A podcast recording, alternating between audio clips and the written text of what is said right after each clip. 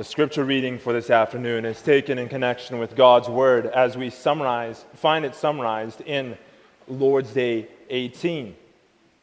Once again, as we've been moving our way to, th- through the Heidelberg Catechism, through the questions and answers pertaining to the Apostles' Creed, we've come to the one where the question is asked what do you confess when you say he ascended into heaven? So, in connection with that, we're reading from Matthew 28, first of all, verses 18 to 20, and after that, Acts 1, the verses 9 to 11. The disciples have assembled to speak with Jesus. And we read in verses 18 to 20 Jesus came and spoke to them, saying, All authority has been given to me in heaven and on earth. Go therefore and make disciples of all the nations, baptizing them in the name of the Father and of the Son and of the Holy Spirit, teaching them to observe all things that I have commanded you. And lo, I am with you always, even to the end of the age. Amen. We now go to Acts 1 the verses 9 to 11. And you'll be able to find that on page 1252 of your Pew Bible. Acts 1, the verses 9 to 11. Now, when he had spoken these things, while they watched, he was taken up, and a cloud received him out of their sight. And while they looked steadfastly towards heaven as he went up, behold, two men stood by them in white apparel, who also said, Men of Galilee. Why do you stand gazing up into heaven? The same Jesus who was taken up from you into heaven will so come in like manner as you saw him go into heaven. So far, the Word of God. We'll now read together from Lord's Day 18, which you can find on page 532 of your book of praise. What do you confess when you say he ascended into heaven? That Christ, before the eyes of his disciples was taken up from the earth into heaven, and that he is there for our benefit until he comes again to judge the living and the dead. Is Christ then not with us until the end of the world, as he has promised us? Christ is true man and true God. With respect to his human nature, he is no longer on earth. But with respect to his divinity, majesty, grace, and spirit, he is never absent from us. But are the two natures in Christ not separated from each other if his human nature is not present wherever his divinity is? Not at all. For his divinity has no limits and is present everywhere.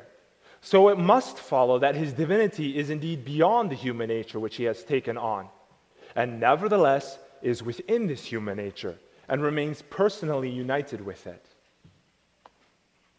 How does Christ's ascension into heaven benefit us? First, he's our advocate in heaven before his Father. Second, we have our flesh in heaven as a sure pledge that he, our head, will also take us, his members, up to himself. Third, he sends us his Spirit as a counter pledge, by whose power we seek the things that are above, where Christ is, seated at the right hand of God, and not the things that are on earth. So far.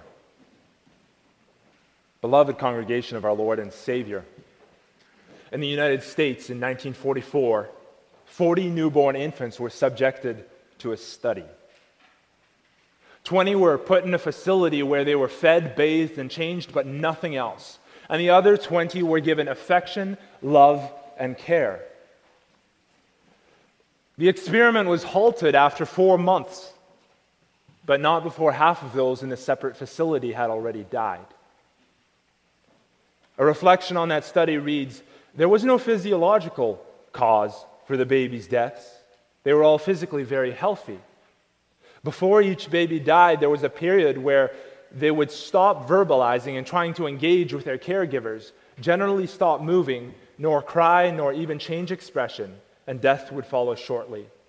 The babies who had given up before being rescued died in the same manner, even though they had been removed from the experimental conditions. The conclusion of this horrible and terribly saddening study was that we humans are not meant to be alone. Even the most introverted of us still need a connection. We need the presence and we need the love of others, otherwise, we will eventually wither. They actually say that loneliness is one of the growing killers in our society today. They've been noticing that, especially in the UK, that people who struggle with loneliness tend to have shorter lifespans. God knows this about us because He is the one who created this urge for community inside of us. Right from the beginning, when He created Adam, and Adam stood alone in the garden, God impressed this on him. All the animals were brought before Adam in their pairs, and Adam was brought to the realization that among all of these animals that were brought before him, there was no helper that was suitable for him. God Himself said, It is not good for a man to be alone. And so He created woman. A woman who could stand by and support him in good times and in bad. A woman who he could love and cherish and work for and support. A woman, while being a separate individual and having her own hopes and dreams, would still be able to provide companionship and spiritual encouragement for him. With the creation of woman, God made a family for both man and woman. And so they were no longer alone. God knows that we are not meant to be alone. He knows that we need love, friendship, care, and companionship.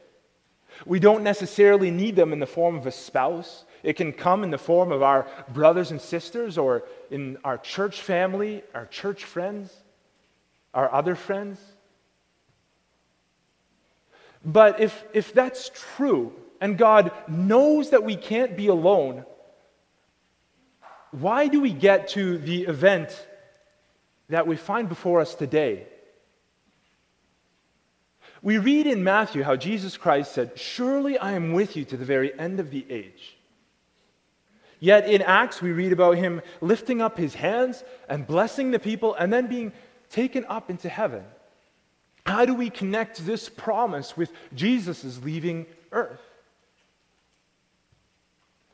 The truth is that God does know us. He knows our needs, our anxieties, our worries, and our cares.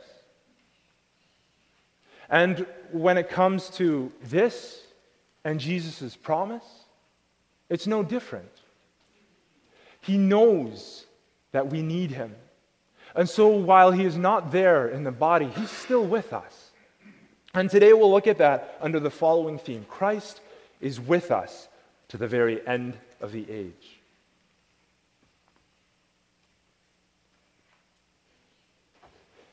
The facts of the matter are plain, and they're laid out very clearly in the first question and answer that we read in the Lord's Day. That Jesus Christ, before the eyes of his disciples, was taken up from earth into heaven. And there he will remain to the very end of the age. This is something that the church has confessed since the time that Christ ascended. Jesus is with his flesh and blood in heaven. His earthly body, bound to one place, is in heaven. His divinity goes beyond that, but his earthly body is in heaven, and there he remains until he comes on the clouds of heaven to judge the nations. As the angels had said in Acts, this same Jesus who was taken up from you into heaven will so come in like manner as you saw him go into heaven. The Bible tells us that we won't know the day or the hour of his return. But when he does return, there will be no question about it. Revelation 1, verse 7. Behold, he is coming with the clouds, and every eye will see him, even those who pierced him, and all the tribes of the earth will mourn because of him. And again in Luke 21, verse 28, we read, There will be signs in the sun, in the moon, and in the stars. And on the earth, distress of nations with perplexity, the sea and the waves roaring, men's hearts failing them from fear and the expectation of those things which are coming on the earth. For the powers of the heavens will be shaken. Then they will see the Son of Man coming in a cloud with power and great glory. Now, when these things begin to happen, look up and lift up your heads because your redemption draws near. There will be no question when Jesus comes back in his earthly body that everyone will know it. Sure, there have been cults around the world and cults that are even here today that claim to be led by Christ. But we can see from the passages that we read that these are all false Christs. There are enormous problems with the views that are expressed by them that we won't get into today. But suffice it to say for now that there will be no doubt when Jesus returns in his body, as that will be the declaration of the end of days when the judgment seat is placed. All mankind from the beginning of the world to its end will be sent to their final eternal destination heaven or hell. But his being in heaven in the body from his ascension until that final day does not take away from his being with us. Notice what we read in Matthew 28, verse 20. I am with you. Note the word there, am. I am with you to the end of the age. This is before the coming of the Holy Spirit and power. Certainly, with the Spirit, Christ will be with his disciples. He tells them on their return to Jerusalem after his ascension in Acts 1 that they are to remain there until they were clothed with power from on high. And that's what our catechism confesses today as well, saying, with respect to his divinity, majesty, grace, and spirit, he is never absent from us. He is with his disciples and with us today through the Holy Spirit. In the meantime, however, before his ascension into heaven and the coming of the Spirit in power, he is still with them. In that space of time that he is gone and the Spirit has not come yet in power, he's still with them. How? By reading from our catechism, I fear I've already given it away. We read there his divinity, majesty, grace, and spirit. With respect to his divinity, majesty, grace, and spirit, he's never absent from us. He is with us in his divine nature. Now, that's something that we sometimes tend to forget. When we're praying to Jesus, what can sometimes happen is that we have this image of him being in heaven, him being far away, and not being connected with us. When we do think of his presence, we will sometimes think of Jesus being with us via a long distance connection, with the Holy Spirit being the connector. You boys and girls might have this picture of uh, phoning a family member over Skype. There's a connection there but they're so far away. Obviously, we don't say that they're with us. But with Jesus, this is different. You see, Jesus is fully God and fully man. We know this, we confess this. It's something that we, as believers in God's word, already don't hesitate to say. We recognize that it must be so because if it weren't, he wouldn't be able to bear the weight of the wrath of God for the sins of the world. His payment would not be infinite. The wages of sin is death, physical and spiritual. The spiritual being described as torment. Now, one man only has one life to give. To satisfy that debt before God, payment must be paid in full. And a mere man could only pay for the sins of one man. But Christ was unique. By the power of his divine nature, he was able to make infinite payment for sin. And that's what we're celebrating here with the Lord's Supper today. His payment takes away your sin and my sin in full. Those of us who are here, who have put their faith in Jesus Christ as the only ground of their salvation, we recognize that. We know that to be true. Men and women, boys and girls. For the most part, we've known this from a very young age. But do we recognize his divine nature when it comes to our daily lives? It's important to recognize because it makes the difference between our seeing Jesus as a distant figure, no more with us than that family member over an internet video call, and our seeing Jesus Christ as being really with us. He is with us in his divine nature, He is with us to the end. Do you recognize this, beloved? More than just recognizing this, do you believe it? I am with you to the very end of the age. On hearing what God Himself has said about that for you, what does this now mean for you? Do you accept what He says? What does it mean in those hours when you've reached the end of your rope? What does it mean when you have stress building up, or anxiety in your life, or worry about your family? What does it mean when you feel lonely, or when you feel sad? In these moments, come before your Father in prayer. In that quiet moment, pray for the reminder that Jesus is with you, by your side, as your loving older brother each and every day. Pray to be reminded that his, his body and his blood were poured out for you, just as we're celebrating. Pray for the reminder that he's with you. Pray to Christ. Pray that he would lift you up and encourage you.